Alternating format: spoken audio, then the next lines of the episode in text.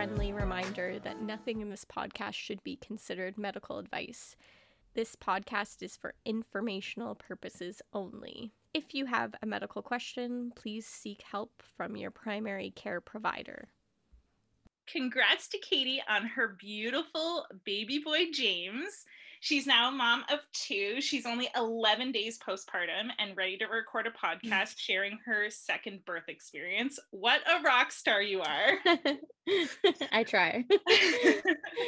um, I'm sure you're going to be comparing the births in your head when you're sharing. So, could you give us a quick overview of what your first birth was like with your daughter Maggie? And then we'll get into your second birth with James, which is so different yeah so different i definitely did a lot of comparing even before i went into labor so basically with maggie um, and i do have a more detailed like video talking about the full birth experience with maggie but i'll just give a really brief like overview i delivered with midwives for maggie um, pregnancy was low risk very I guess they would call it, they called it boring, which is a good thing. Maggie did not come on time. She was late. I went and got a massage at 40 plus four days, and my water broke when I sat up after the massage. It was just a slow leak. So I called my midwives. We confirmed it was my water. And then I kind of was just told to wait until contractions started.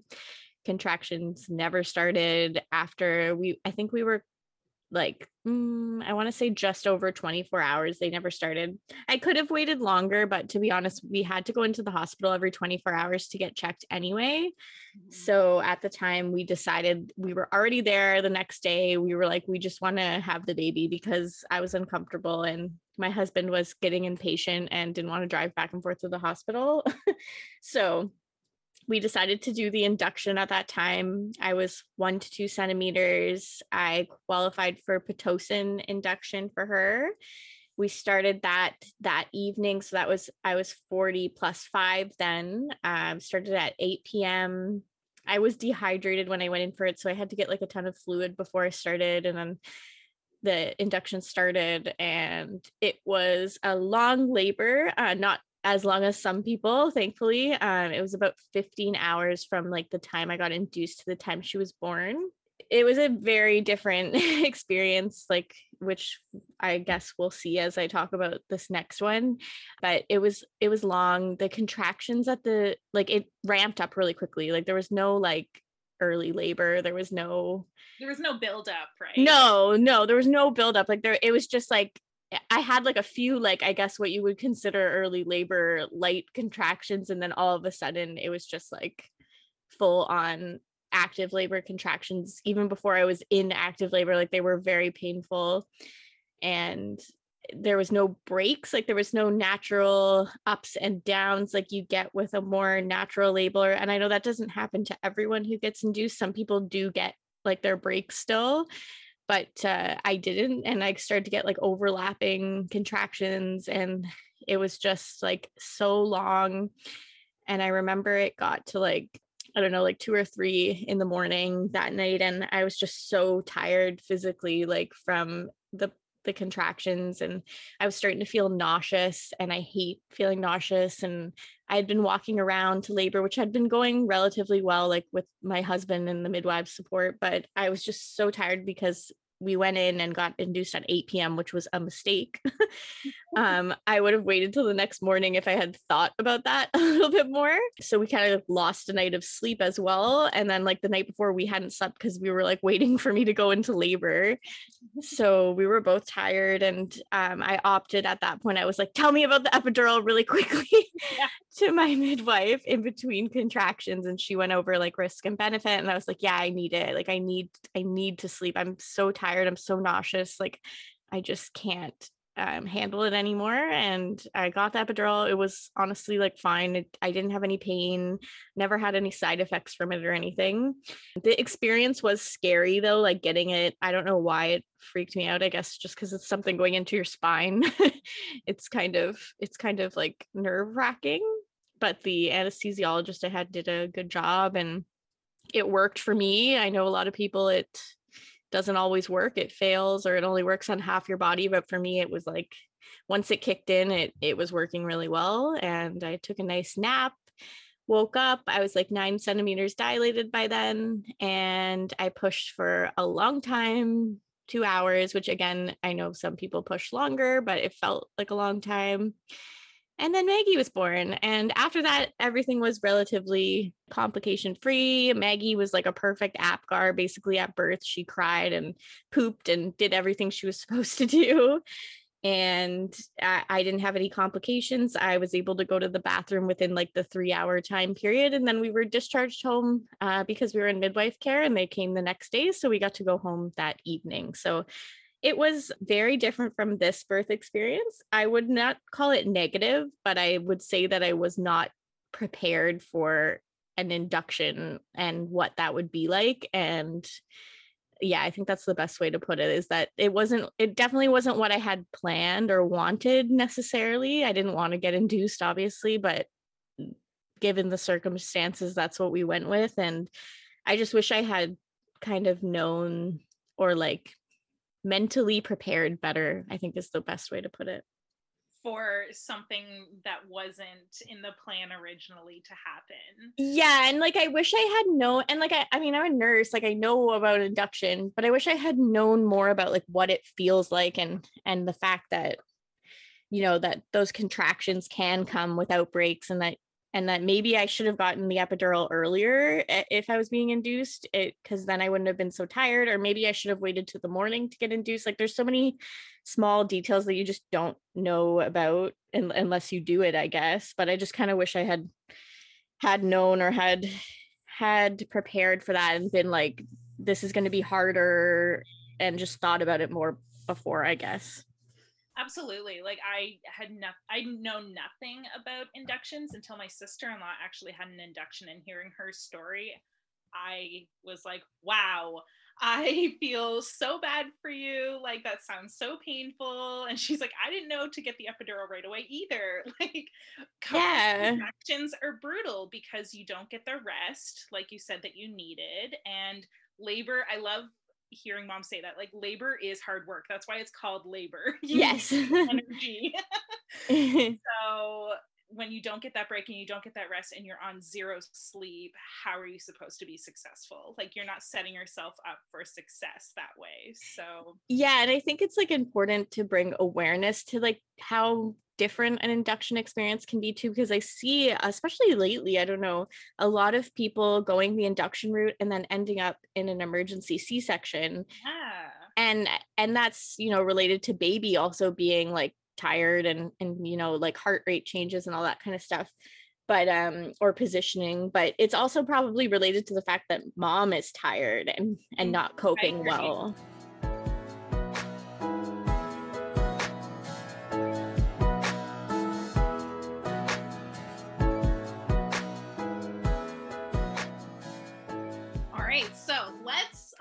into this second birth that you had. So I know that they say every pregnancy and every birth is different, but I can't believe how kind of polar opposites um, both of those were for you. Like your pregnancy was very different and your birth mm-hmm. was very different um, with both of your babies.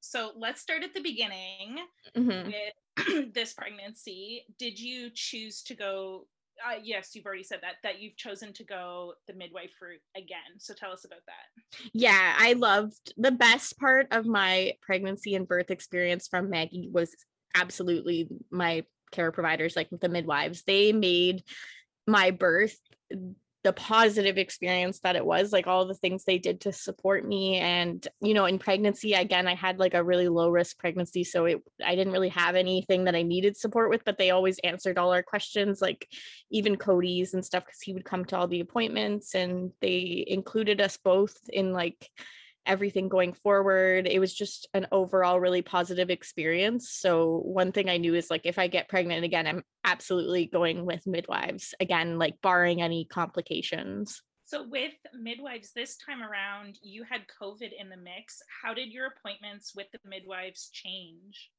So eh, the scheduling has changed a little bit in Ontario for midwife appointments. I can't say exactly because it I think it depends on the midwife practice as well as well as like how your pregnancy is going like if you need more frequent checks like in person, but they are doing like a hybrid model. So they have some appointments that are virtual and some that are in person. So that was totally new to me. The appointments they chose to do virtually, it made sense. Like I didn't need to be seen in person every single time. And what else was different? I mean, you're wearing a mask. There's no waiting room anymore. So uh, you would wait in your car, wait like in the lobby, and then you have to like log in through a system to tell them that you're there, and they'd uh, let you know when they were ready, and then you like meet them at the door. Everything else in terms of like being in the appointment seemed pretty much the same, except like, of course, you're both wearing masks and they're sanitizing everything extra. Other than that, really probably just screening questions. Yeah, like you do the screening through the virtual format, even when you have an in-person appointment. So they would do the screening like with you uh, over like your phone, like video, and then they'd say, "Okay, come meet me at the door." Like no COVID um, symptoms, just a typical COVID screener kind of thing. And then the other one thing that was really different for me was the glucose test, which I ended up doing at a lab this time since there's no waiting room for you in the midwife office. And that's where I had done it last time. Um, and then they drew my blood and checked it. So that was different as that I went into the lab in the morning and did it there. It was the same procedure, just, you know, like a different setting, I guess. And then your ultrasounds, were they the same this time around too? Uh, again, and this is the same for the midwife appointments, like the COVID precautions impacted, you'd have to go alone, basically. Midwives was alone and ultrasounds i had to do all of them alone except for the i did one at the hospital in mississauga and they did allow my husband to wait with me and then he was able to come in at the end of the scan to see the baby but other than that i had to do every appointment every ultrasound by myself other than the midwives did you see any other specialists or I, care providers yes so this pregnancy, like you said, has been totally different than, or I, am still talking as if I'm pregnant right now. So this yeah. past pregnancy has been totally different. It, it started out the same pretty much. Everything was kosher. and then I went for my anatomy scan at around 18 weeks and there was two flags that I got called for. So I went on a Wednesday.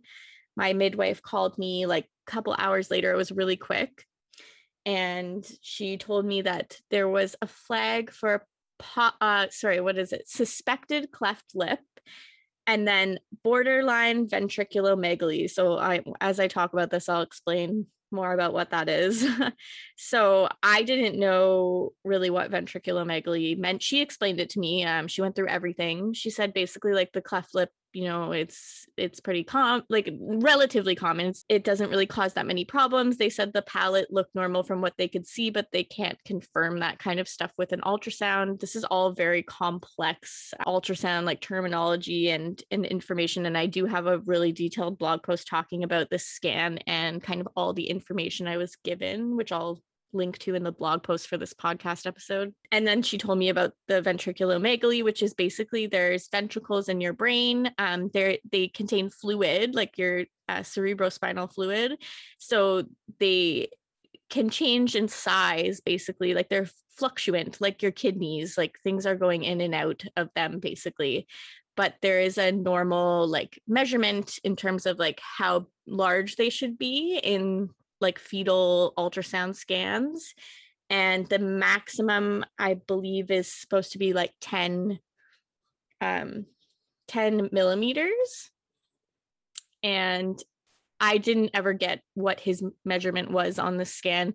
I was just told it was borderline which means it could be between 10 and 12 millimeters, basically. So he was like just outside of normal, is what she was telling me, which can be normal because that's how medicine works. Is like there's sometimes people who are on the like higher end of things or who are borderline and it's totally normal for them.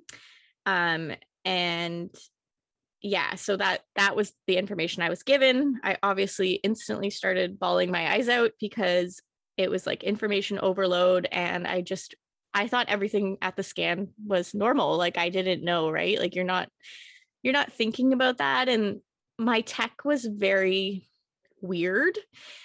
She she wasn't very like bedside manner personable at all compared to the I had had two scans before because I had some like very light bleeding early in pregnancy. The lady I had for both those scans was amazing and she like talked to me the whole time. She said don't worry don't worry. Everything like everything's going to be okay. And and you know everything was totally normal on both my my early like dating ultrasound and then also the uh, nuchal translucency scan. Everything was normal and my blood work had come back normal which i did the like early first trimester screening everything normal so i was not expecting at all for uh, things to come up on the anatomy scan especially because i was looking at it like it looked normal but i'm not a doctor so you're not looking at the tiny tiny measurements that they're doing exactly i did notice that she was like scanning and scanning something like continuously and i kind of was like nervous about that but it was also the scan where we were finding out the sex. So that's kind of what I was thinking about. And, you know, at the end, she did tell me like it's a boy and she let me FaceTime my husband and stuff. And I, and I told him like it's a boy and we were so excited. And that kind of got all washed away when I got this phone call. And your mind instantly goes to like the worst place ever. um, like I was like inconsolably crying. Like I thought I was gonna like I don't know, like my body was going to just stop working at that point because I was, I felt like I was being murdered or stabbed or something. So I called my husband and tears and he came home right away and he called the midwife and asked her to just go over everything again because obviously my brain wasn't working properly. No, and having a second set of ears to hear the information is so helpful in these situations. Yeah, it was really reassuring to me that I could ask him to like repeat what he had been told so I wasn't just relying on like my memory which obviously was being like jaded by anxiety and other things mm-hmm. so that was really comforting and and you know we got a little bit more information it ends up that I got a referral to maternal fetal medicine at that point because she said that's kind of who follows up on like cleft lip and stuff like that. So I this was like right before the September long weekend. And so that was Wednesday. My appointment with the MFM was on Tuesday.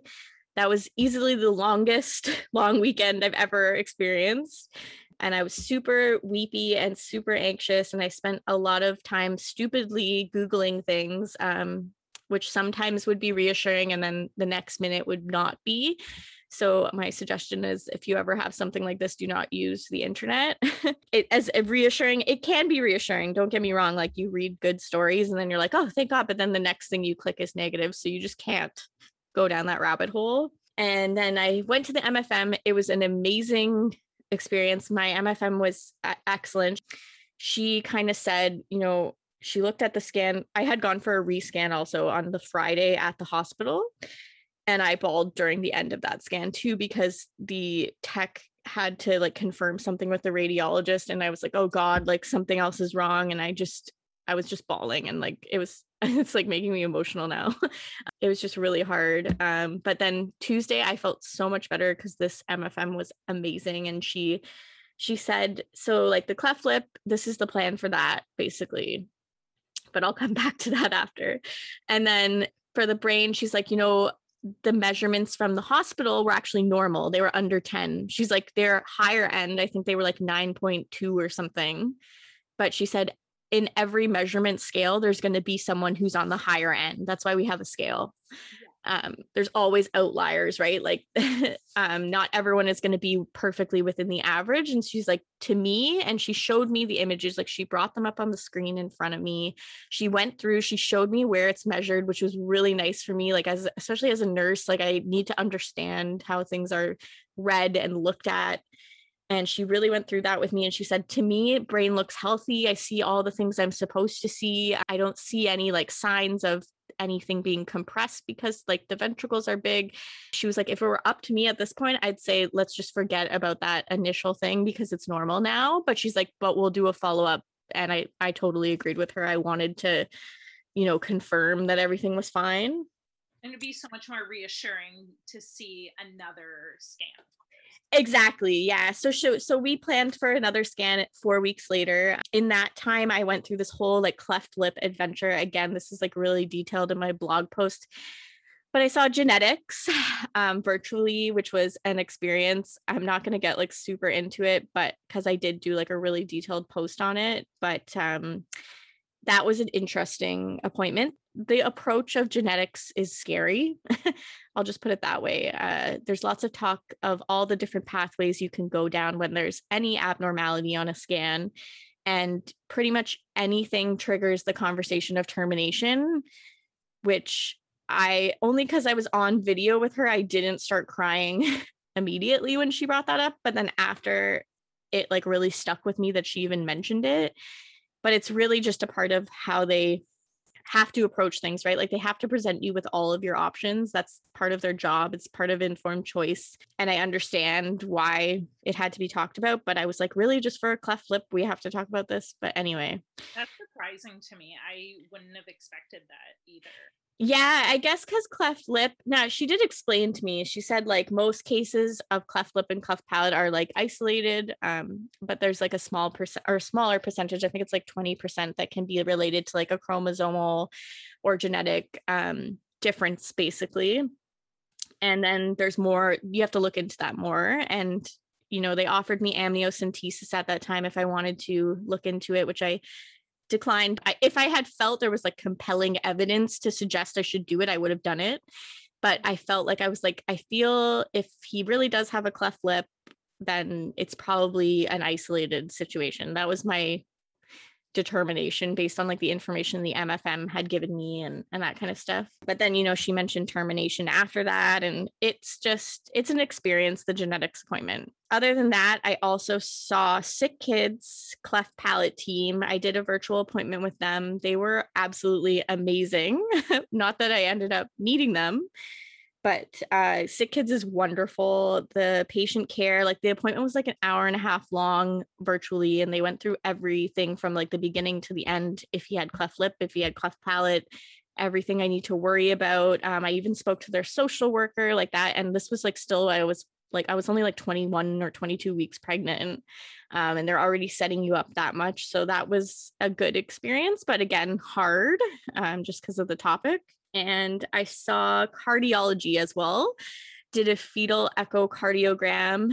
Our fetal echo was totally normal. And those were the specialists that I saw until I saw another MFM. so it's like a never ending thing. So I went back for my four week scan and the the measurements were still weird like my mfm measured them herself and she got normal measurements again under 10 the radiologist measured them and got 11 point something.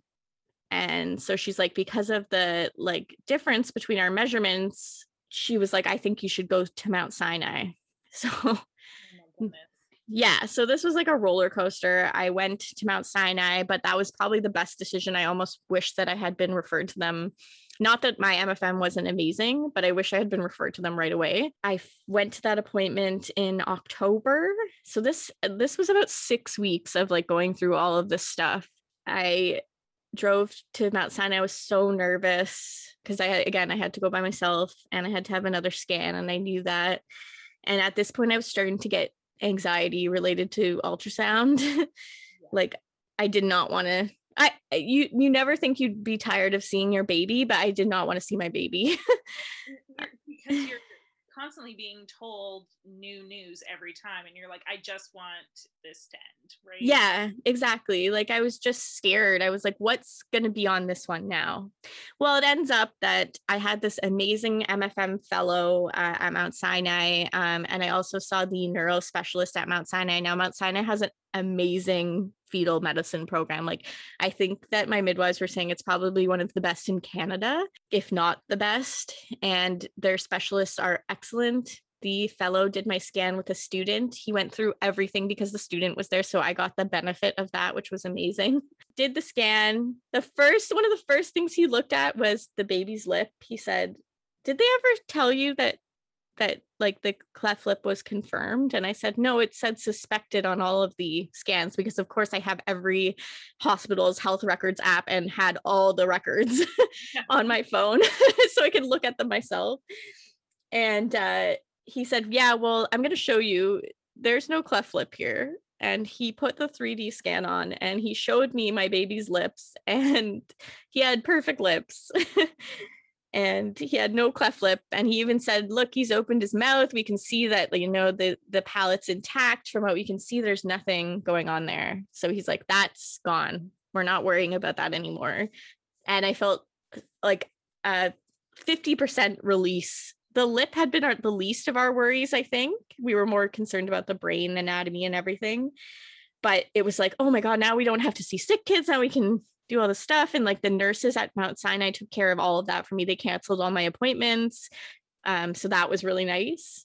And then, you know, he got to the brain. They did quite extensive imaging on the brain, which I appreciate because I wanted to know.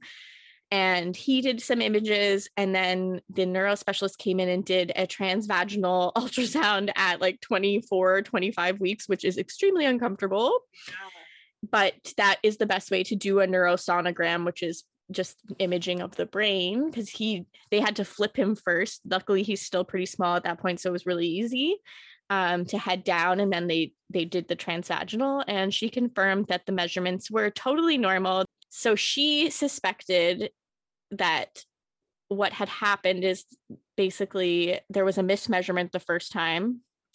Then the hospital on my rescan had measured it probably correctly. He probably did just have like a bigger brain and like ventricle, um, which she said for boys is actually normal. There's some debate in the literature that up to 12 can be normal for boys because they generally have bigger heads. Mm-hmm. Then she said, so there was a mismeasurement and then uh, probably a correct measurement and then another mismeasurement. And she said it has to do a lot with where they place the calipers to measure the ventricles. And she said how basically like maternal fetal medicine would do it versus how radiology and not to say that radiologists don't know what they're doing but not all of them look at fetal brain scans that often whereas mfms look at them almost every day or more than that.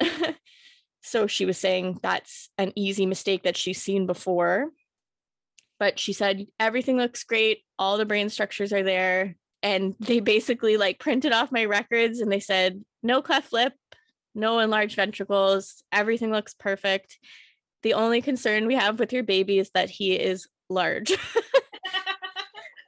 and then they said, I grow big babies. yeah. I said, well, my last baby was large. And then they said, so we'll suggest a growth scan, but otherwise, we want you to go home and enjoy the rest of your pregnancy. So that was the end of my MFM journey. And I returned to low risk midwife care fully. I never was discharged from midwives. I actually did shared care during it. So I saw both of them. Even if he had had a cleft lip, we would have still done a midwife delivery, just it would have been in a hospital for sure. So.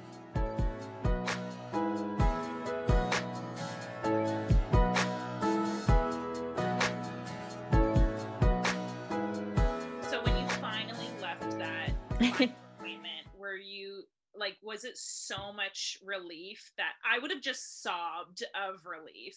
I had to drive home from downtown Toronto and I I had to like I was so hungry I remember cuz I just like it was a long time it, and I just bawled like in the car like I walked back to my car and I was but it but it was happy tears yeah. finally and yeah it was like it's similar to the rel- the relief of giving birth I just felt like this whole dark shadow was lifted off. It did take me a couple days for it to like really kick in on a day to day basis because you still feel that anxiety a little after those kind of things happen. Like after that, I was like, oh my God, I can enjoy my pregnancy again because I love like I love pregnancy and I just felt like I had got sucked into this terrible dark hole and I I was so happy that I could go back to like being excited not not that I wouldn't have been excited you know we we had a plan and and whatever but it was such a relief. You have, you know, medical background and you were, you know, very anxiety ridden. What would mm-hmm. you say to other moms that were going through this that don't have that medical and they're even more in the dark? Like what supports would, you know, you suggest and that helped you to get through it? Being a nurse can be a a good thing and a burden at the same time when it comes to this kind of stuff because we almost know too much sometimes. While I'm aware of like percentages of like things being unlikely, I also know that like occasionally bad things happen and that when you have anxiety too, that definitely becomes the prevalent thought. And I think that's probably just what happens to most people when you even don't have a medical background is that you read one thing negative and you that's what you think about and i think that's totally normal i think we do that with a lot of stuff. In terms of support make sure you have a good provider that you trust like having my midwives explain everything to me and i always do this even as a nurse i still have them explain like every medical procedure even if i know it yeah.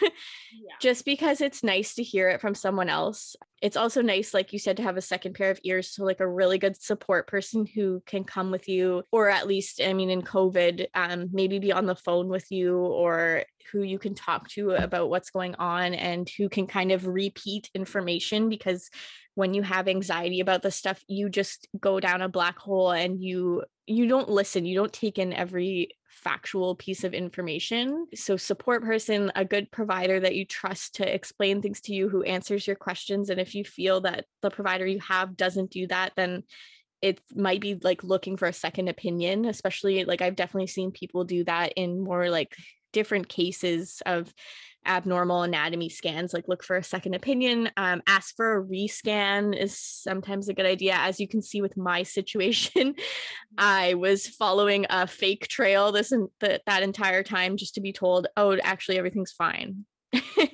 So and I remember you mentioning, like personally, um, that you did join a couple of kind of groups of yeah. other parents going through the same process that you were. Did you find that helpful, or did you find that like you know it was information overload and also you know some sort of stories that are sad and some that are happy and it's just yeah. too much of a roller coaster yeah it was mixed so i did join like um cleft mom support which is on facebook it was a really good group i'd say that was probably the most reassuring Reddit was a big one for me. There's an NIPT board, and I did do an NIPT. It was all low risk. Some posts would be really comforting, and some would be it would scare you again, basically, because everyone's sharing their whole experience. So some people uh, on this NIPT board, there's actually a lot of people who get false positives.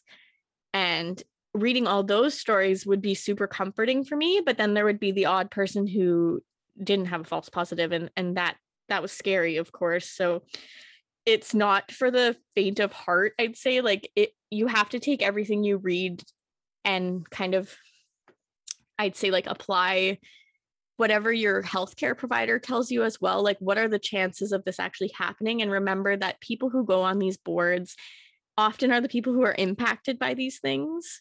So, those are the people that share their story. And it's not often the people that who who aren't impacted that share so you're not getting like an even comparison of like this happened or this didn't happen and that can make it a lot scarier because you're like oh my god this is happening to everyone yeah absolutely and you know what and i think it could help with some people who don't have that medical background to be better advocates for themselves and say mm-hmm. you know what i do want to rescan or you know what can we redo that blood draw or something right to give them more confidence to move forward saying you know what let's just investigate it more because maybe they don't know that that's an option.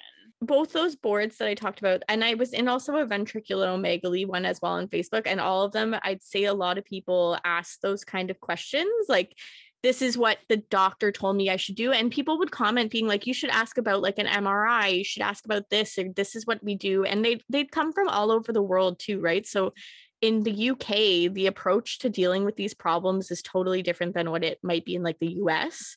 So it was actually valuable to read like this is what my doctors did and this is what my doctors did and be able to compare that and bring it back to your provider and be like well i you know i learned that this can help confirm or deny that or it can provide us with like more information et cetera et cetera. So there's all those options. Um so it was it was very useful for that purpose was. Like i think the standard of care is very different country to country. Like amnios are very common in other countries as mm-hmm. a regular thing whereas here in ontario and canada we usually leave that kind of as a last resort.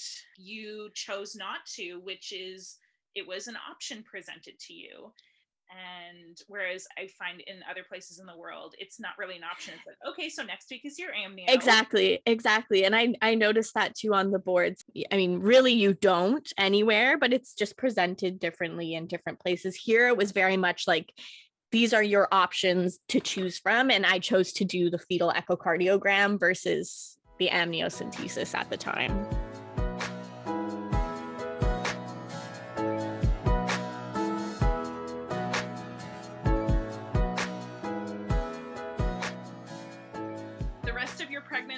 Was it boring? it was mostly boring actually until like I got a negative glucose test right after that. So I was pretty pumped on that. And then, yeah, nothing going on after that. My iron stayed good. Um, I did end up taking an iron supplement just because I was fatigued. Um, so that was helpful. And it was very boring until like literally 39 weeks when I started having low blood sugar episodes. And that was pretty much the only other like exciting thing that happened. Have uh, SPD this time around? I did. So that I guess that's that was like the least of my concerns. This was on like, whatever. I was like, I can't walk, it's fine.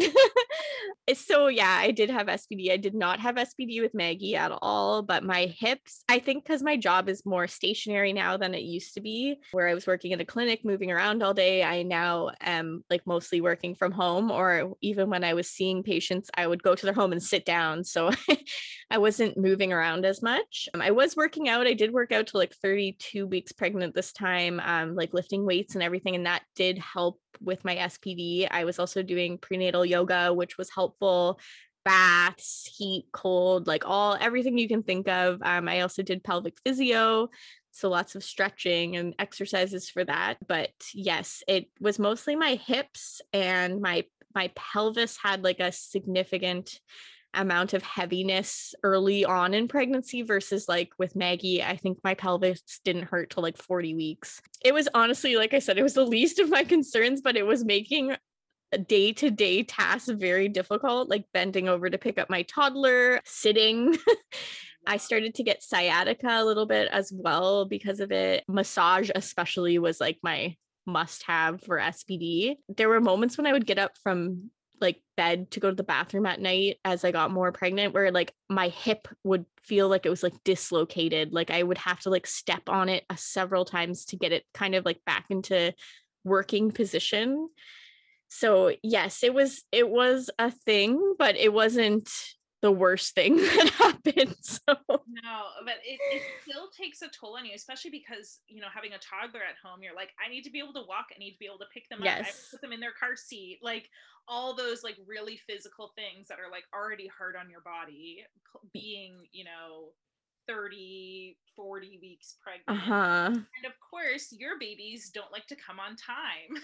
No yeah so by the end of pregnancy i'd say by like 30 probably when i stopped working out like 32ish weeks which i think was also around the time i went off work i was quite limited.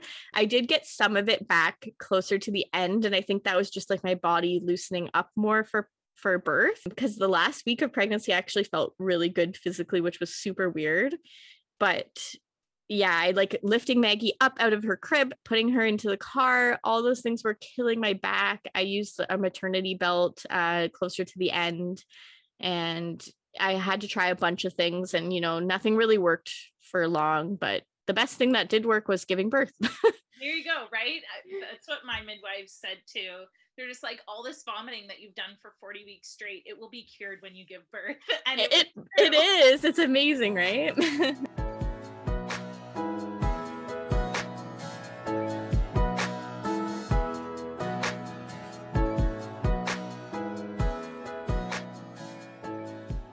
let's talk about your birth plan. Mm-hmm. The beginning of this pregnancy versus the end of your pregnancy, your birth plan changed. So, talk about that. Yeah. So, it changed because of the pandemic.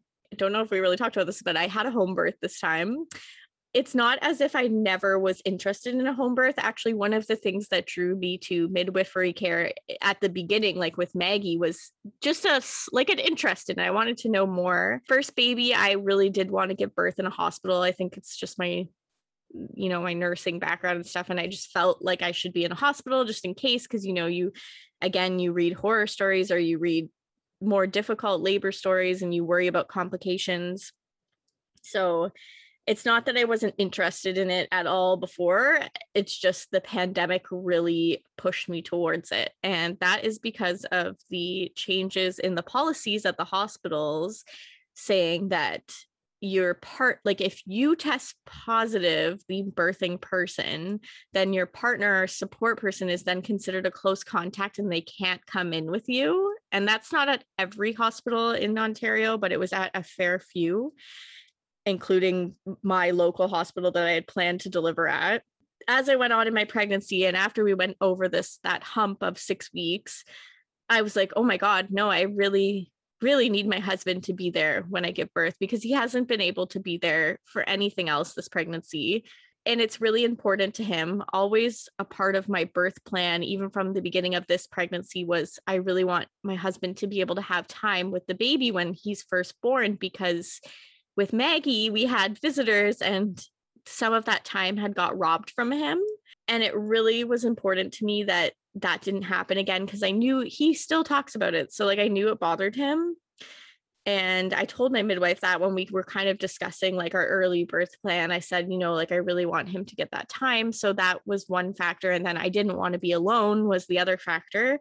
There was no one else I would really want there. My husband was my rock during my first labor, and I knew that I needed him to be that again the second time.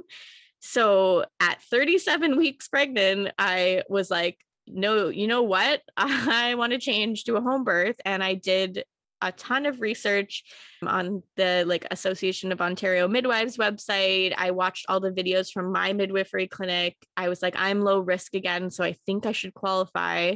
I'm going to ask about it. And I forgot at my 36 week appointment to ask. So at, I emailed them being like, hey, like is it too late to talk about home birth? Because I was 37 weeks and a couple days later they emailed back saying no you qualify like let's plan the home visit. So that's kind of what happened to change my plan I love how you changed it so late in the game. I was nervous they were going to be like, uh, it's you're like going to give birth like in three weeks. What are you talking about? But it, you actually can. They told me this too, like, and it's on their website. You can change up until like the last minute, really, as long as you're you're prepared for a home birth. If you're switching from hospital to home, um, but you can switch back and forth really until you know. so you can. And I, my birth experience, I was at home laboring until I was about seven centimeters. And my midwife had to, you know, like, look at me. Are you wanting to still go to the hospital? Now is your time. If you want to stay home, we can stay home, but you have to let me know now. Yeah. And so, right up until seven centimeters, you can decide to change your mind. So, 37 weeks, you had plenty of time. Yeah, especially because I knew I would go over, uh, despite everyone trying to tell me they thought I was going to go early. I was like, no, that's not happening. My body. I know my babies. They like yeah. to be comfy in there. They like their womb. So um yeah, so I was really I, I I was nervous to ask. I don't know why. I felt like embarrassed asking so late, but uh, I'm glad I did. That got the ball rolling then. So they did the home visit. What are they looking for? So they want to talk to you. Uh, they want to look at your space, first of all, for safety reasons. Like if you need EMS to come in, for example, they want to make sure that where you're planning to labor and potentially birth is like a clear pathway to, to get in and out, and that a stretcher will fit through the spaces and that kind of stuff. So that's obviously more of a concern when you live in like an apartment and that kind of like or like somewhere with narrow stairways. For our house, we had to remove a baby gate at the top of the stairs just in case EMS needed to come up with the stretcher. Uh, so they were looking for things like that. And then we they kind of just talk to you about like where are you planning to labor where are you planning to birth um, the baby in the house and then they show you where they would set up their equipment and there's quite a lot of it so they need like a big table or like several hard surface, like top surfaces to set up all their equipment. And then they go over just like everything that you need. Like if you're going to labor or birth on a couch or a bed, how to prepare that space for for those things. Okay, so how do you? my biggest worry like i'm so wanting to be on team home birth and i'm like i'm gonna ruin my carpet ruin my bed so, how did they prepare your space and where did you in your house? Like your main floor, your bedroom, like where was it? So, we decided on we, we at the home visit, we weren't sure because I thought about renting a birthing pool, which I did not do because of COVID. Uh, a lot of the companies weren't delivering them. And birthing pools are actually really challenging for midwives at home because there's no fetal monitoring that can go in the water at home you'd have to stand up to use the doppler each time and that becomes more and more frequent as you're getting closer to the end of like your labor.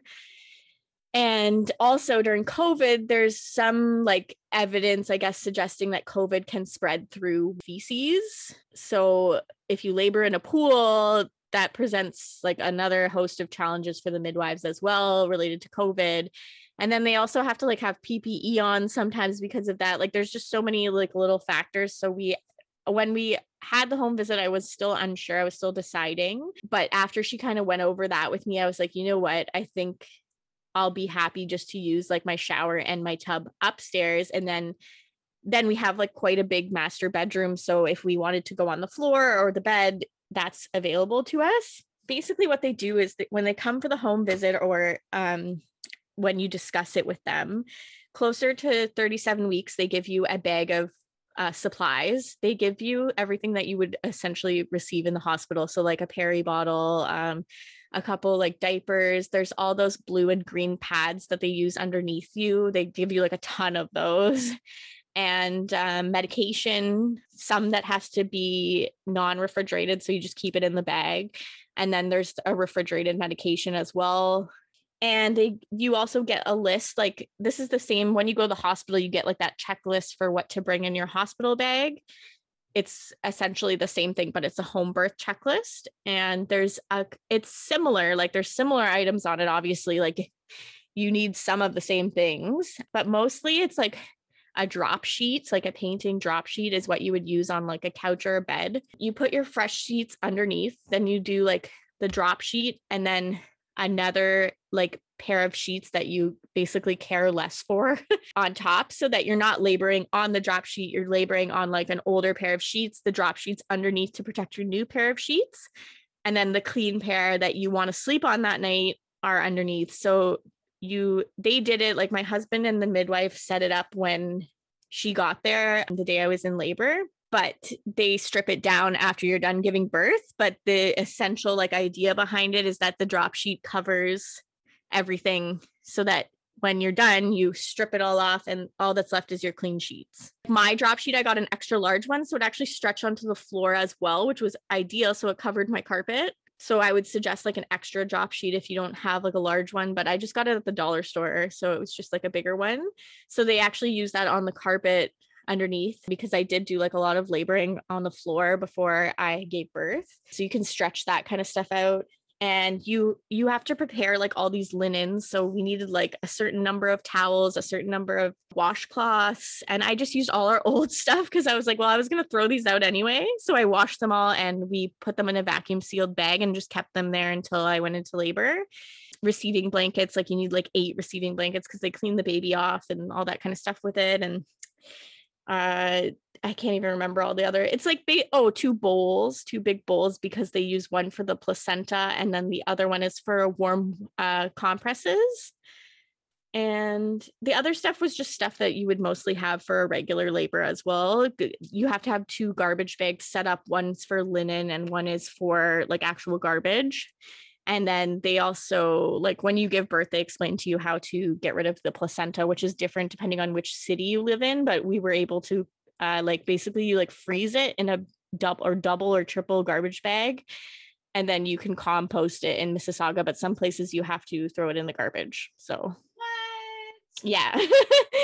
Yeah it's taken it. Yeah like yeah waste bag I know. I thought I was like, well, it must be like biohazard or something, but it's not. It's just uh, you just freeze it like if you have like a deep freezer, it's like triple wrapped so there it doesn't leak, and then you freeze it so that animals obviously don't go after it, and then just throw it out the day of like compost day or garbage day, and they pick it up and take it away. They also explained like how to wash all your linens and um, all the blankets and towels and stuff after and how to get blood out if they did get blood on them. Just helpful for like anyone who menstruates anyways. Yeah, like she explained the whole thing and it's actually pretty easy if you get blood on on stuff how to get it out. But I mean, we ended up throwing out a lot of ours cuz like I said I just used old towels, but we kept like the sheets that we use, we kept like even on the top we washed those and we were able to get everything out. You'd be surprised how like not dirty it gets because the midwife, especially when you're like pushing or your water's leaking, they're like following you around, like catching that kind of stuff with those pads, right? So all that stuff ends up in the garbage. And we honestly, like, there was not really blood or anything anywhere. They were very, very clean. That's so interesting. Like, I just panic because I'm like, my beige carpets would just mm-hmm. yes. But no, they're so on top of it, and they've done it so many times. Yeah, they're they're good. Like they're right there. Like you don't really notice because you're in labor, but like thinking back like my midwife especially when i was starting to push she was like right there just like constantly like replacing the pad or cleaning things up and and there was no my husband said like he was even surprised how little mess there was left over after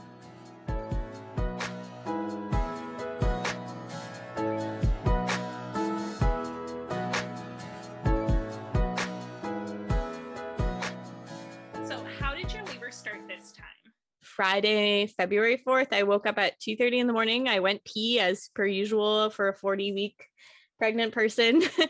and I went back in bed and I started having contractions and I knew it was contractions when they started they felt like very similar to what my kind of like mini school or minuscule early labor contractions felt like with Maggie um, when I was induced, which I have a hard time describing early on, but it's kind of like having a, a bad stomach cramp after you eat something bad. That's what it was like for me. And that started happening, and it started happening very clearly with like a slow rise, a peak, and then it would taper off, and then it was recurring. And after it happened, you know, five times over like a certain amount of time, I was like, okay, I think think this is really it because I've had I had previously had like a lot of cramping before and some like sporadic contractions, but they weren't coming at a regular pace at all. So this was like totally different for me. So that started around like 2 33 in the morning. And it, they were eh, they started about like seven to nine minutes apart variably once i had like a couple in a row i was like i'm going to take my tylenol i'm going to take um, my gravol, which is what my midwife said to do, and try and like go back to sleep for a bit, even if I sleep and they wake me up. So for the first like couple, like I don't know, maybe two hours, I was able to like doze off pretty well in between them because they were spaced out. Like some like were nine minutes, so and they weren't like painful. It was just like uncomfortable. So I would only wake up enough to like be like, oh, there's another one, and then I would fall back asleep. But by like 5 30 in the morning, they were about seven minutes then and they were getting more like more not i wouldn't even call them painful at that point. It's just like harder to ignore and i really wanted to get up but i didn't get up till seven. I tried to really like rest my body having them so that if i if i did have a fast labor i would have the energy to deal with it. Well and even a long labor you would have the energy to manage it better because you exactly. from your previous experience you're like i need sleep. I need to be rested. Exactly yeah so i i was very concerned about having energy so that's why i took my tylenol took my gravol and, and i tried to stay in bed at least until seven so so perfect timing then. It's kind of like yes. your wake up time for your household. So you were did Maggie go to daycare right away? Like I don't know what her drop off time is. Yeah, so I usually I would drop her off around 7:45 when I was working, but it got closer to 8 as I got pregnant and was off work. so Cody at, at around 5:30 I told Cody like you should call into work. I'm quite sure I'm going to have him today. And so he called in and he's like, okay, I'll take Maggie to daycare. I didn't want to go because at that point, like I was still about seven minutes, but I just didn't want to be sitting in a car. So I just stayed yeah. at home.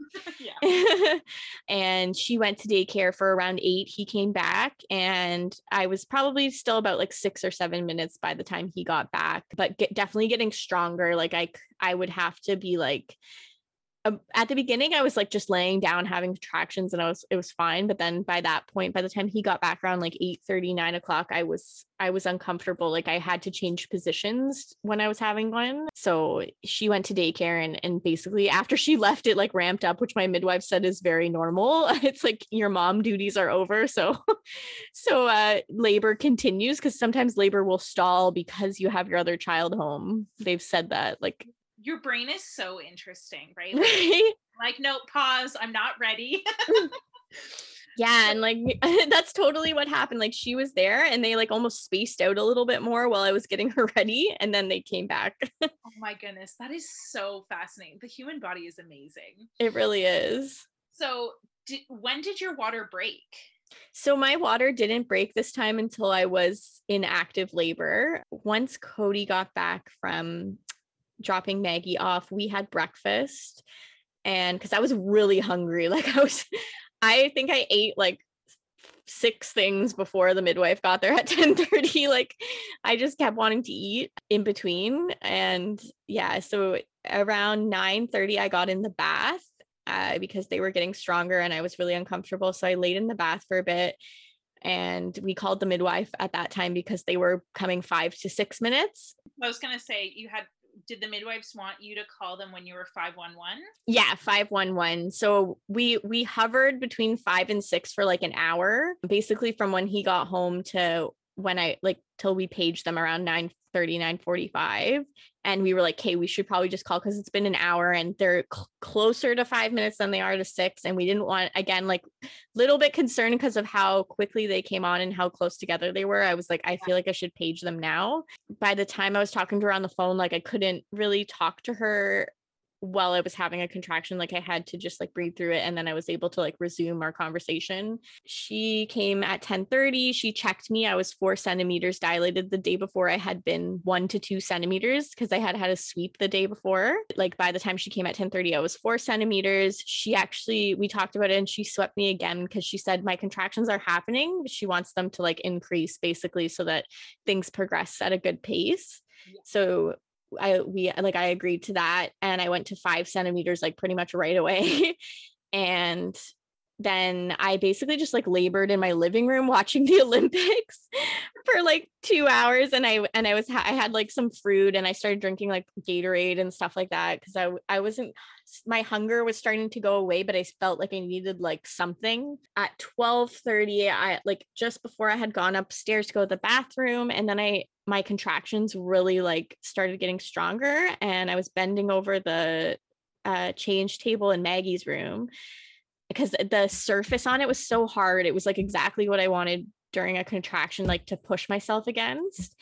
And uh, my water started breaking at like during a contraction. I could just feel it like coming out. And I was like, oh, and my husband was there. So I was like, uh, yep, my water's my water's breaking right now. So the midwife was in our room and she just like came over and totally different for me because Maggie's was like at the beginning and this one was like in the middle. Well, and the first one was a trickle, whereas this one you're just like, yep, for sure, this is my water. Oh yeah, yeah. Like I knew too because of the way, like when the rest of my water had broke with Maggie, it was like the similar sen- uh, sensation, and just the way it came out with the contraction, I could just tell. yeah, yeah. Did you feel like when I had my water break, I was nine centimeters, and it was like a oh huge God. amount of pressure all of a sudden. Like the water was gone and baby was like, "Yep, I'm getting close to coming out." Did you feel that too? Like more heaviness and pressure? So my contractions ramped up a lot after my water even broke like a little bit. Um but it wasn't it wasn't so much pressure, no. Like I think cuz I was still like I was in active labor for an hour. I think so my water broke at 12:30. I had been in active labor since 11:30 per my midwife. I think like there was still enough fluid around the baby at that point that the pressure didn't start till probably like an hour later. Mm-hmm. When like more water was out. Yeah, yeah. Cause I like it kept coming out in like gushes for like a little bit afterwards. And I think like the second or third time, then it was like, okay, now I'm feeling like now it's really heavy.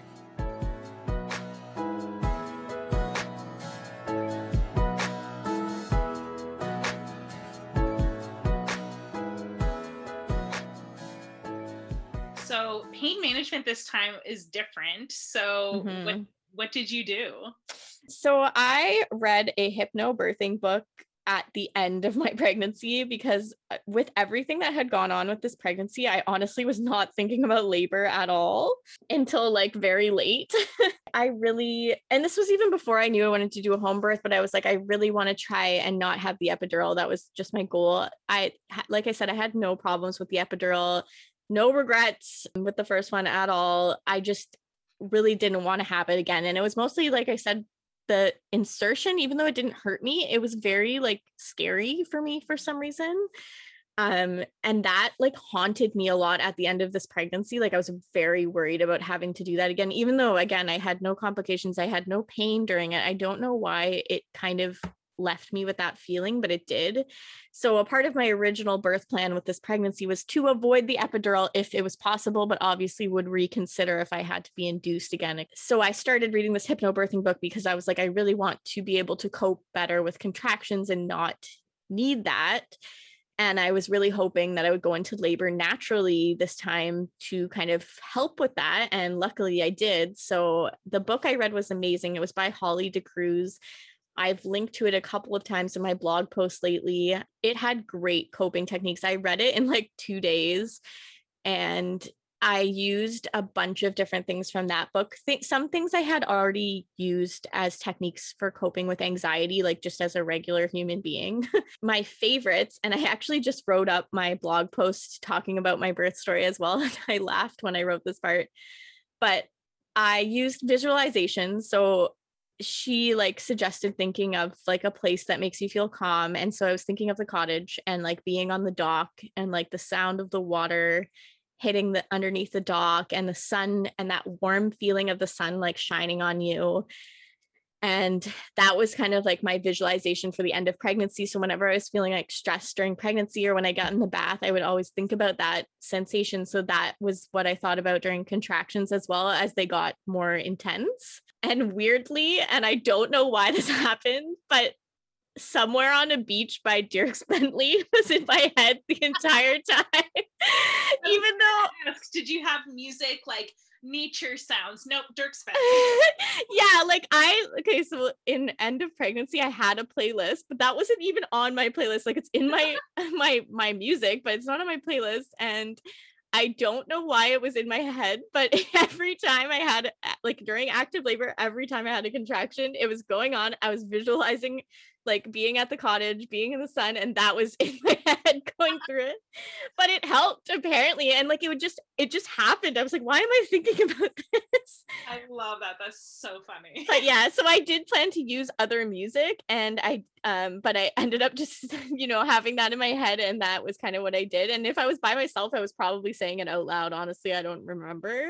Oh yeah, yeah. Um, a lot of breathing. So in the book, she talks about like all these different types of breaths that you can take. Like there's a calm breath, which I used again at the end of pregnancy because like I was getting a lot of anxiety at the end of pregnancy.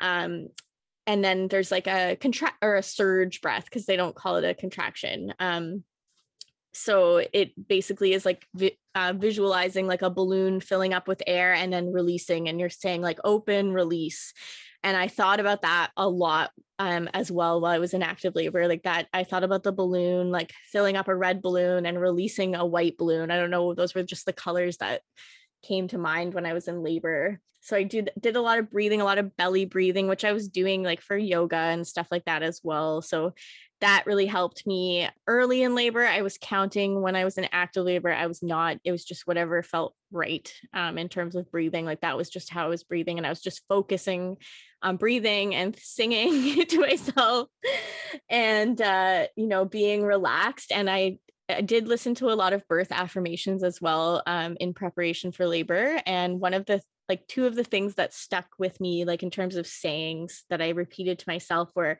i can do anything for one minute. That was really really powerful for me this time especially because my contractions were like pretty even pretty spaced like like i did get a break. I got a lot of natural breaks between contractions and i used those breaks to the full extent. I fully relaxed my body like as much as i could and my mind and you know, it gets harder as you get closer to the end of labor, of course. but especially like when I was in earlier active labor, I was really trying to like take advantage of my breaks, thinking like I can do anything for one minute. And my baby is almost here was the one I was thinking about when I was pushing. So a lot of like weird like mental things, but they did work. I think because I practiced them before in reaction to other things as well. That's why they were more effective for me this time. That's true. Yeah. Yeah. Like I use them if I felt anxiety or if, like, for example, like Maggie has been difficult in the mornings lately, especially when I was at the end of pregnancy and I was really tired. So when I was starting to feel like worked up, I would like do the breathing or I would think like of my like happy place and things like that. And they really, really did carry on into labor like naturally, I guess.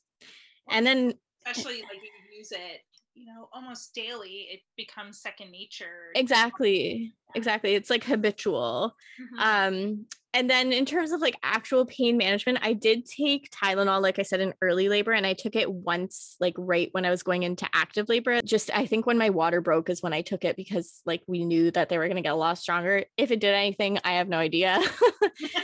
Uh, but uh and then i used the tens machine. So Oh, how was that? So I thought I would hate the TENS machine because I hate the TENS machine for physiotherapy so much. Like I found it so uncomfortable.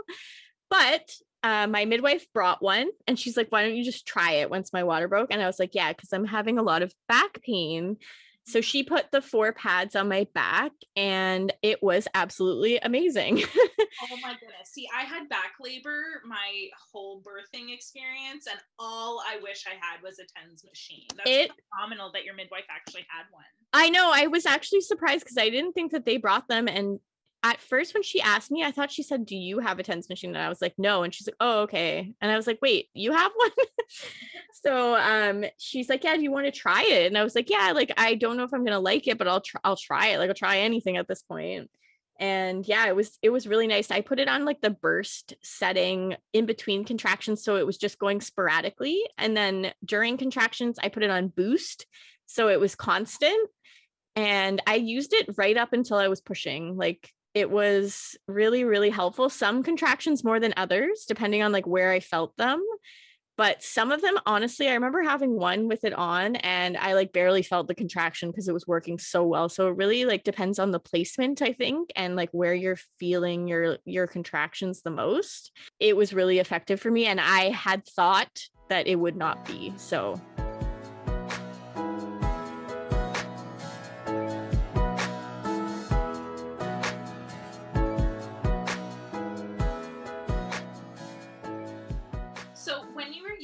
tens or not using tens, what positions were you in for labor then? Like, can you wear the tens and be on your back, or were you in different positions? Yeah, so I was able, like, I don't think I laid flat on my back, but I laid on my side for a very short amount of time. Most of my active labor, I was walking around. Um, for my breaks, I really, it really felt good to be like just walking and not feel a contraction. I don't know why. Um, for a lot of my contractions, I was bending over in some way. So either leaning on like a hard surface, like a table or uh, the wall, um, or the sink. I actually leaned over the sink for a long time too and had cold water running on my hands. It was really distracting, I guess. And then I also had Maggie's pink beanbag chair um, so I used that in her room and like put my whole body over it. And I had my yoga ball. So again, like a lot of cat cow like positions. And I did just do cat cow like a lot for contractions as well.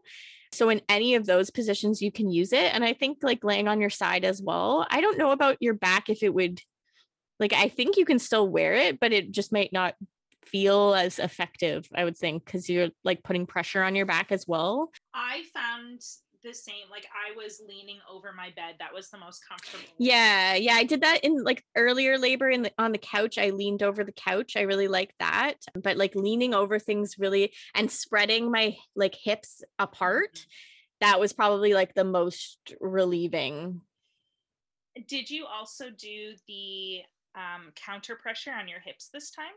Yeah, I didn't have as much hip pain this labor as I did the first time, but like low back to hips, um, my midwife and Cody took turns kind of doing that. I didn't need it for every contraction. I found there were certain ones where I was like, no, do it. And then sometimes I'd be like, stop touching me because I just didn't want that pressure at that time. But yeah, um, I did use that. And that was really, even in a cat cow, like having that downward back pressure is really nice too did you go back in the water at all or just in early labor in that in the morning? I did so i had thought about going in the bath again but my because i had this like affinity towards being leaned over i decided not to so i actually went in the shower um just before i started pushing actually because i was so sweaty. I had i had my like I had like a labor gown on and I took it off and I was just like, I felt like I was just like drenched. Like I was so hot. And at that time of day when you deliver in like the afternoon the sun is coming right into my room so i had like the second midwife when she came i was like close the curtains yeah, yeah. And the sun was just coming down onto the carpet where I was. And I was like, I can't do this. I was like, I need to shower. Like, I have to feel like water on me. So I did get in the shower. Like, Cody helped me in. And uh, we have bars in our shower. So I was actually able to like lean against the bars and like kind of like hang my body on those during the time I was in the shower. I didn't stay in for super long because I started to feel the push pressure while I was in there. And I was like, I do not want to have my baby in my shower really. So um i got out but it was it was it was good for pain relief. Like i let it hit my back for a while and then i like just like hung out and had contractions with the water and like i said the water was kind of a nice distraction i guess. Mm-hmm. so okay so you got out of the shower. From there until birth like how quick was it um, so I got the urge to push and I was nine centimeters. I had a cervical lip that was just like tiny in the way. So she said I could still push. Usually what happens is that the lip goes away as the baby moves down. She said she could hold it back for me, but I forgot or I guess I just didn't didn't notice. And I was talking about this with another mom the other day, but cervical checks or things where they're dealing with your cervix during labor the second time seemed to hurt a lot more than the first time.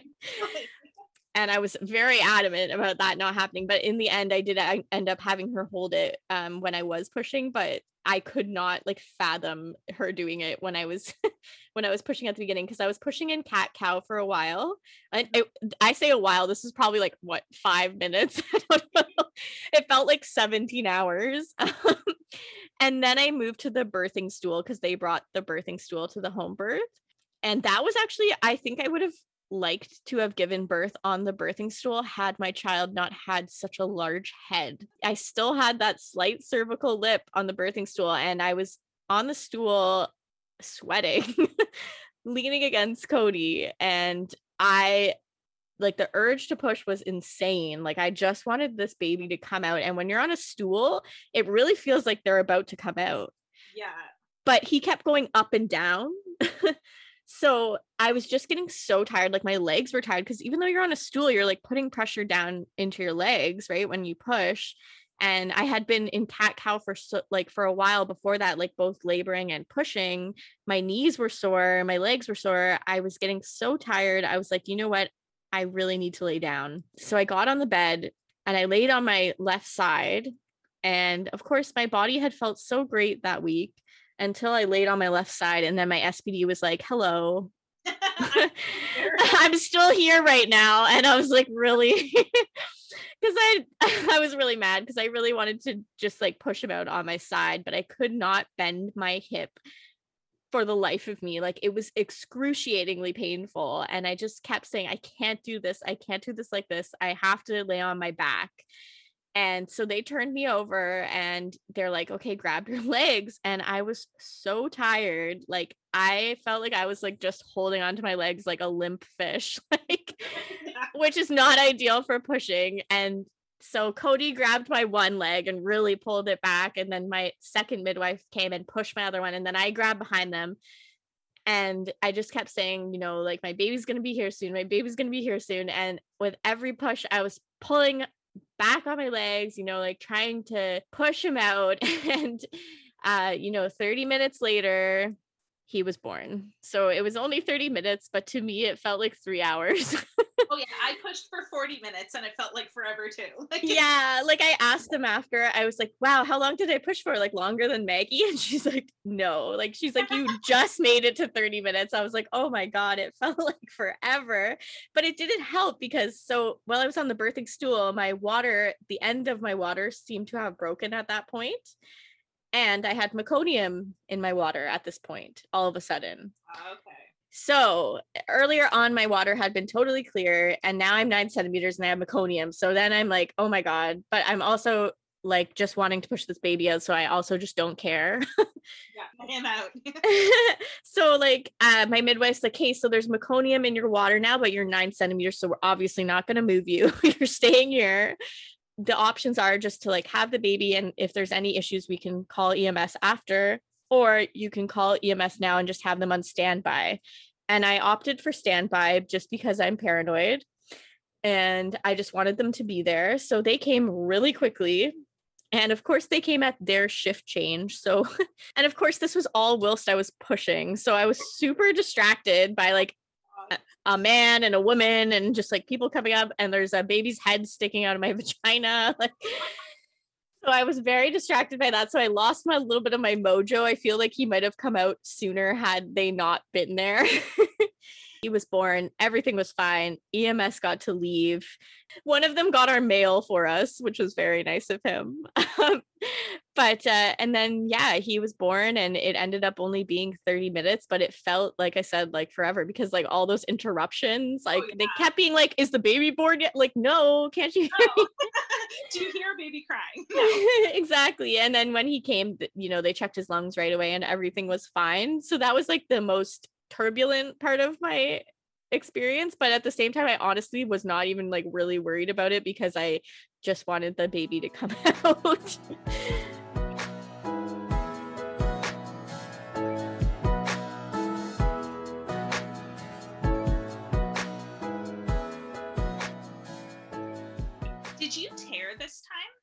I did have a small second degree, um, which they stitched up after my placenta came out. And it honestly, like, they injected lidocaine to do the stitches, and I did not feel it at all. And I think yesterday, so that would be day 10 postpartum, I stopped feeling like any pain in that area. So they seem to have like disintegrated and healed up already. And I had a second degree tear with Maggie as well, but I think it was like slightly bigger. So and did you feel because you didn't have an epidural this time, did you experience the ring of fire at all? Yes. Yeah. it was brief. I'll say that um, yeah. because I think like by the time his head was there, it was only like one push and then he did come out, thank God. But yes, it I did not experience that at all with an epidural. That wasn't a thing. Like it, the urge to push with an epidural is like, oh, like you should probably push that's what it was like for me. But this time I was like, you absolutely must push now or you're going to die. Like, yeah. um, so when that happened, I was like, oh my God, I feel like it really ramped up my desire to push him out. Like, get this over with now. yeah. Cause I was like, I do not like that feeling at all. and then, yeah, like right after he came out. So it's a real thing. It really is. So, like, would you say like that was the peak amount of pain being unmedicated? Is Ring of Fire. In terms of comparing my labors, being induced in contractions were the worst for me. Pushing was like hard work, but it wasn't painful. This time, I don't even know if I would consider any part of it necessarily like pain, but like discomfort and heaviness and tension to the like the maximum amount. I never eh, during this labor was like, "Oh my god, I need pain management, like I need an epidural, I need this." Like I never felt like that but I did feel like extremes of things. Like it was like you have to push, and the downward pressure was like overwhelming your whole body. But I wouldn't say it was painful. And then Ring of Fire was like, oh my God, that's really uncomfortable. And I do not like that at all. But again, like, I guess that was probably like the most painful aspect then. But I, again, like, I don't know if I would say, like, oh my God, that hurts so much. It was just like, oh, that was horrible. Like, I don't know. Yeah, same. Like looking back at my birth experience, I was unmedicated. I'm like, I don't remember it being painful, but Ring of Fire, I remember being like, I need this to be done. I feel like that there's like a biological reason that that occurs at the time that it does because it like spurs you on to just like finish the the job you know? Well and i remember like right after birth and you're just like holy crap i did that you're just like hormones are amazing covering all that pain right? Like the actual like the natural pitocin and everything you're just like oh my goodness yeah. Yeah it's crazy that your body like does all of that. Everything that's happening in that whole process is just your body and your baby doing that which is just crazy to think about.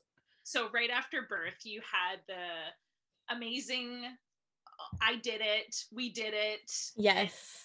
did cody just you know get to have so many more like so much more time with baby eh, what you wanted? Like did you get your end goal there? Yes. Cody was with me the whole time. Again he was my person during it you know refilling my water my gatorade and doing my counter pressure. And and when i was pushing he was there holding my leg holding my hand telling me like i can do it. I'm almost there. He's almost born. He he said he saw everything this time which i think was not part of his plan, but he didn't seem too bothered by it. And he did cut the cord. He cut the cord with Maggie too. Again, he doesn't like the sensation of it. Yeah. they had asked him if he wanted to catch him. he said no. Because I had actually pulled Maggie out, but I did it with him just because of the position I was in. He went right on my belly and it's so weird when they first come out like it's such a relief physically like it's crazy just like the instant relief that you feel when they're born. And then again, when the placenta comes out, and then finally you feel like, oh my God, all that nine months and all that tension and everything that you have is released. He he stayed on my belly. He actually like crawled right up to my breast over time eh, somehow and started like he wanted to eat. So I fed him for a while. And then once he was fed and he had chilled with me for a bit, when they were like doing my stitches, Cody took him and and he got him cleaned up and was with him for the newborn assessment. He got to carry him around for a bit and get him dressed and I think it was really nice for him. There was no no one to interrupt his time with him and perfect. It really does. Yeah, like I think it was special and I think he he enjoyed it. I think it was nice that we were at home too so like everything everything was just there that he needed for him. It was nice for Cody for me to labor at home because like he could go and eat lunch during it. Like like he, if he wanted to drink he could just get one from the fridge. Like it, it seems so like uh, menial but it really like made a difference for him too. Like he could change his clothes. So many things that he wasn't able to do when we were in the hospital were like accessible to him during that. And of course the most important was the time that he got to spend with James. Absolutely like that just like post birth you know experience after like those first few hours just sounds so amazing at home yeah and like there eh, don't get me wrong like i think it's nice like the time I had with Maggie right after she was born, I felt amazing too. Like you just had it, no matter where you have your baby, you just had a baby and that's super exciting and and you get filled with all the happy feeling but i definitely had like a home birth high after and i felt so proud of myself and so happy that i was already at home and and the baby was already at home and we didn't have to like get him a car like get the car seat ready or anything uh-huh. like there were so many like little things that just were easier and and it did feel really really nice especially when you're tired. It felt the best to be in your own bed already. Absolutely. So postpartum did you have to do anything differently being at home at all? Or you said that you were given the peri bottles so you already had that but anything else? Like did they provide at the hospital i know they provide pads and stuff like that. Do the midwives or do you kind of prep for that ahead of time? So they provide you with like the green and blue pads like those big ones not like for pads like that you wear but the pads that go underneath you and stuff. And they did give me a couple diapers. I did personally like i bought the always boutique discreet ones because i really like those. And i bought pads and stuff and i had had them like stored in our room for after. So they helped me like get everything out they walked me over to the bathroom and everything and I could not pee after like I had to try a second time because the first time I just like I tried everything like I tried blowing bubbles I tried drinking water running the tap smelling peppermint oil nothing was working so I just like went back to my bed and um, ate McDonald's. And then I drank uh, like a whole water bottle and then I was like, okay, now I have to pee. And then I got up and I was able to go. But they help you with all that. They help make sure you're all like postpartum ready when they leave they helped me change or whatever I wanted to do. And yeah, in terms of like supplies, it's pretty much the same. Like you need your diapers, pads, whatever you prefer, anything for breastfeeding you would have with you. I did my diaper cart, so I had everything right there and mobile beside the bed if I needed it. I think the biggest difference is that you don't have to go anywhere. You're already at home. As long as you prepare ahead of time, you have everything there. They did provide that peri bottle and they fill it up for you. So like when I went to the bathroom, they had like my diaper out and whatever. So it was nice. It was like a, a spa treatment. it's similar, but th- I think the difference is just like there's no transition. You're already at home. It's like you you instantly move from pregnancy to postpartum. Being at a hospital, it's not you saying goodbye to them, it's them saying goodbye to you and leaving your house and just not you're not the one leaving the hospital saying bye midwives or bye doctors. They're just like hey bye you're home. I know it's so weird like they're there for a couple hours after obviously like checking you and then they have to pack up all their stuff and they have so much stuff and that took like a while so i feel like he was born at like basically four o'clock. They didn't leave till like maybe 7 30 yeah so like three and a half hours by the time they like checked all of us and like packed all their stuff into the car again and everything. They also do a really good job like i said of cleaning up too so that's a like a i guess it i mean not that you clean up at the hospital but you're not in that like hospital setting after which is kind of nice. And they really cleaned it up and they put everything back where it was like they had moved stuff out of the way in our room or my husband had and they put it back so it just was like nothing even happened there. Yeah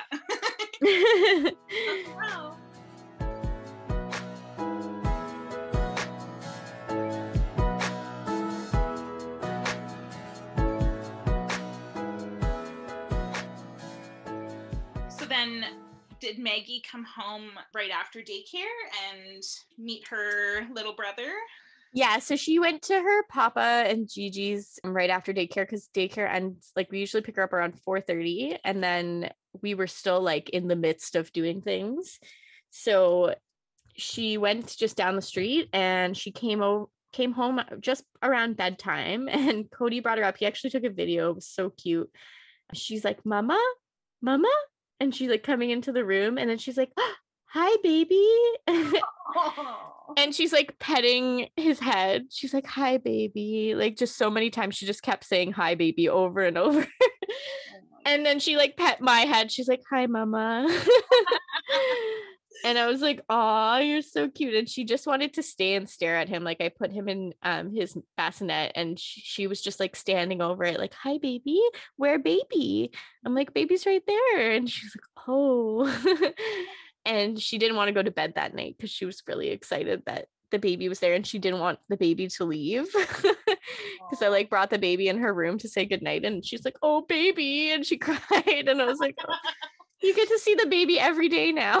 yep, he'll still be here when you wake up. Exactly. so I know it's only been 11 days, but like transitioning from 1 to 2, what would you say is the hardest and the easiest?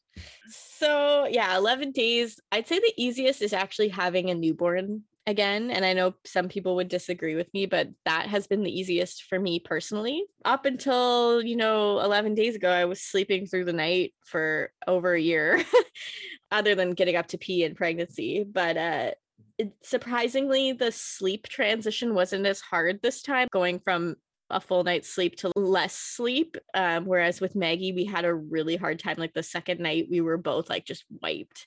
This time we knew we were like, the second night is hard. So we're probably going to not get that much sleep. And we both actually did okay the next day. We kind of like took turns dealing with things and we just handled it better.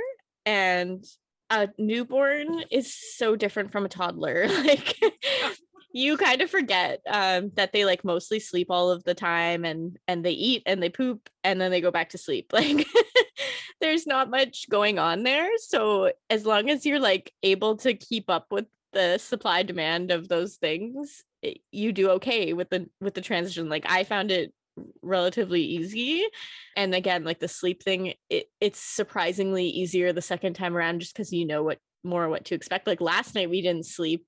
That was a little unexpected because he had been sleeping better, but it still wasn't as hard as it was the first time. The hardest part is keeping up with your toddler with another person attached to you. I am really lucky that my husband is home for two weeks because he's been taking Maggie to daycare because we did send her back to daycare um, during the week just because it's easier for us to adjust to the baby with like her at daycare right now.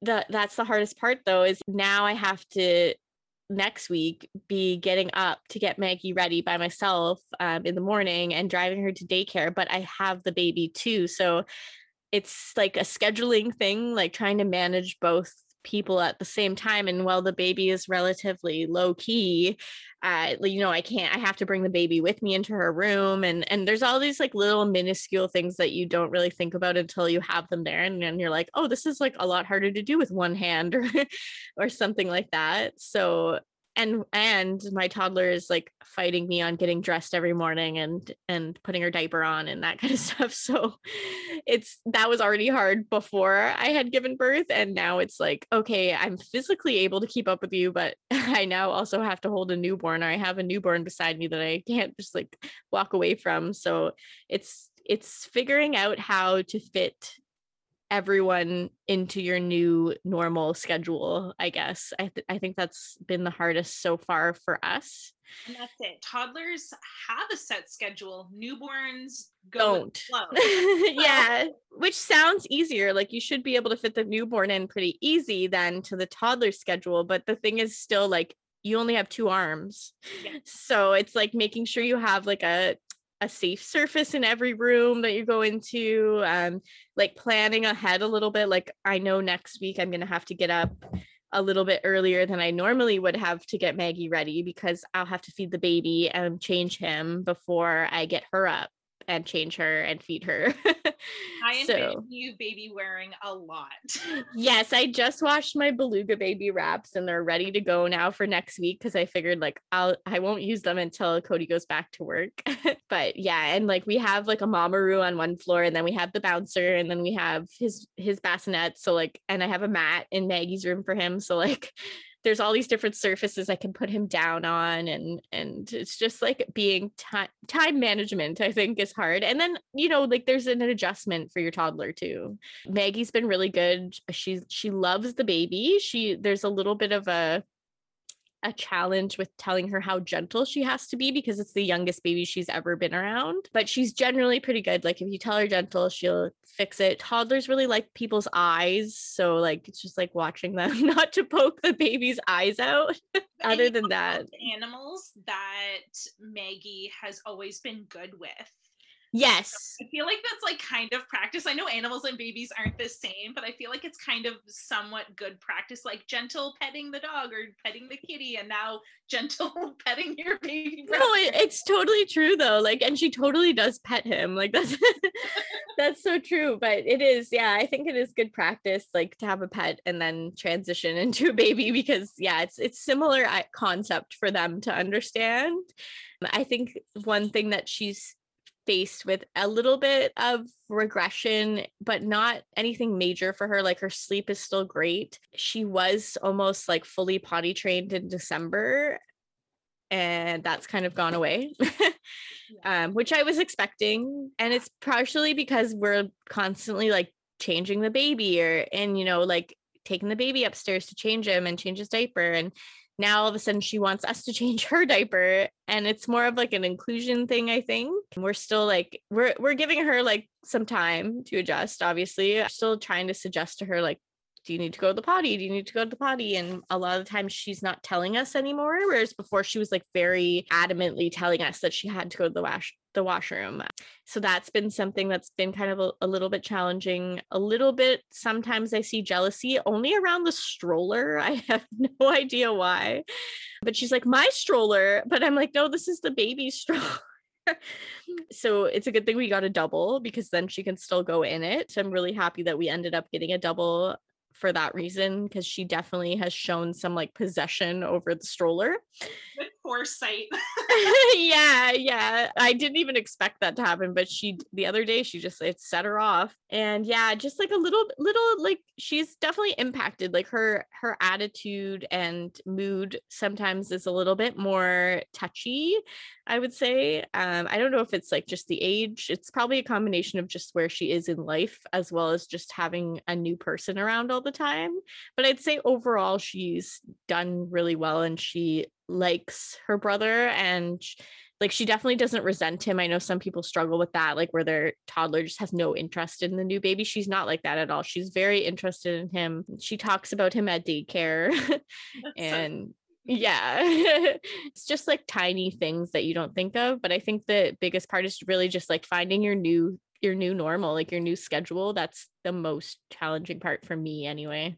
Yeah exactly and then you know just following maggie's lead and you know making her supporting her transition that's all it is. Yeah and the other thing i guess is making time for you and toddler alone time still and i'd say that's the hardest in like these early days because the baby needs me so much right now because i'm breastfeeding and like yes i have some express milk that we could do a bottle but we're just not at that point yet i guess. So it's it's just trying to fit in time. So like right now i'm doing like after dinner we kind of try and do something together like color or whatever. Like it's just making those moments even if it's short and and then the rest of the time it's like family time. It's just, so it's just her getting used to that like that there's now someone else in our family which again she's done a really good job with and we're trying to like support her moving in but i think it's it's like hard emotionally for you as a parent they're not your only baby anymore and they're not the little baby anymore oh, exactly like so. the things that make me the most emotional of like the going from one to two are those photos of the mom saying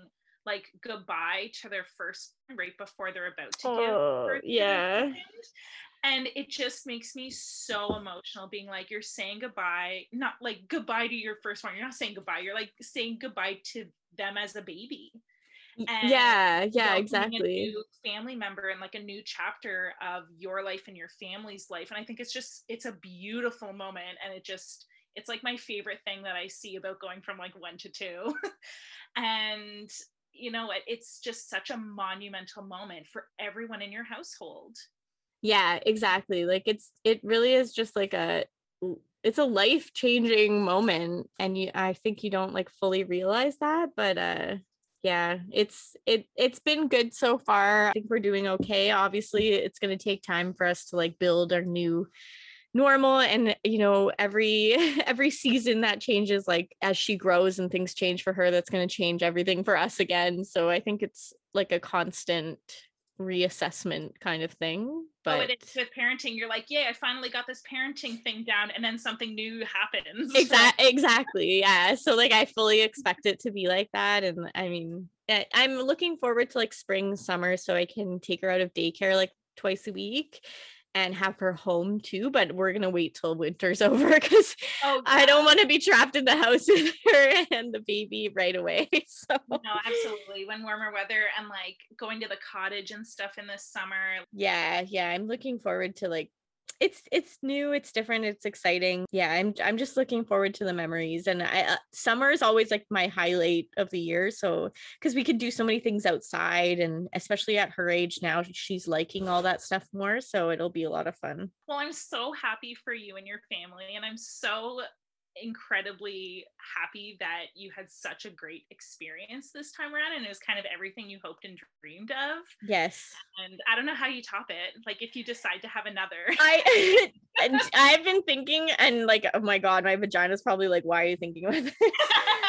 but uh like I have thought about that in the past couple of days and like we always wanted 3 but now I'm like how like after such a good experience ha- like giving birth i'm like do i want to do that again like what if it's totally different again because like based on my first two and it's definitely just been something i've been like wow i never really thought about that before but we'll reassess you know uh, in over a year for sure yeah, exactly let your body heal, adjust to your new family, and decide later on. Yeah, let the amnesia happen again so that I'm like, yes. oh yeah, I want to be pregnant again. Just for the record, like Ontario home birth is is much um, is regulated and has been happening for over 25 years in the province.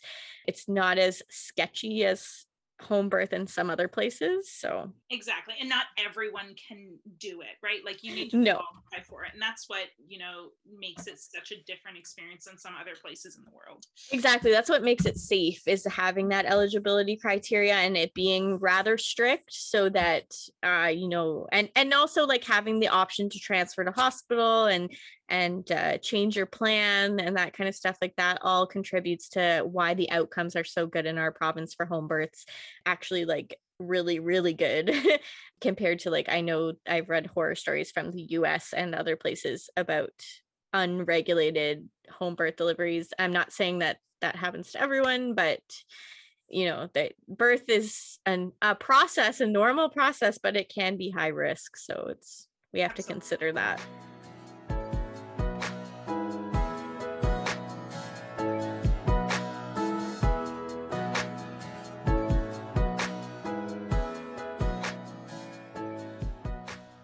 If you like this podcast, hit that subscribe button. You can also check out our website at www.elephantinthewomb.ca and subscribe to the blog email list for blog and podcast updates.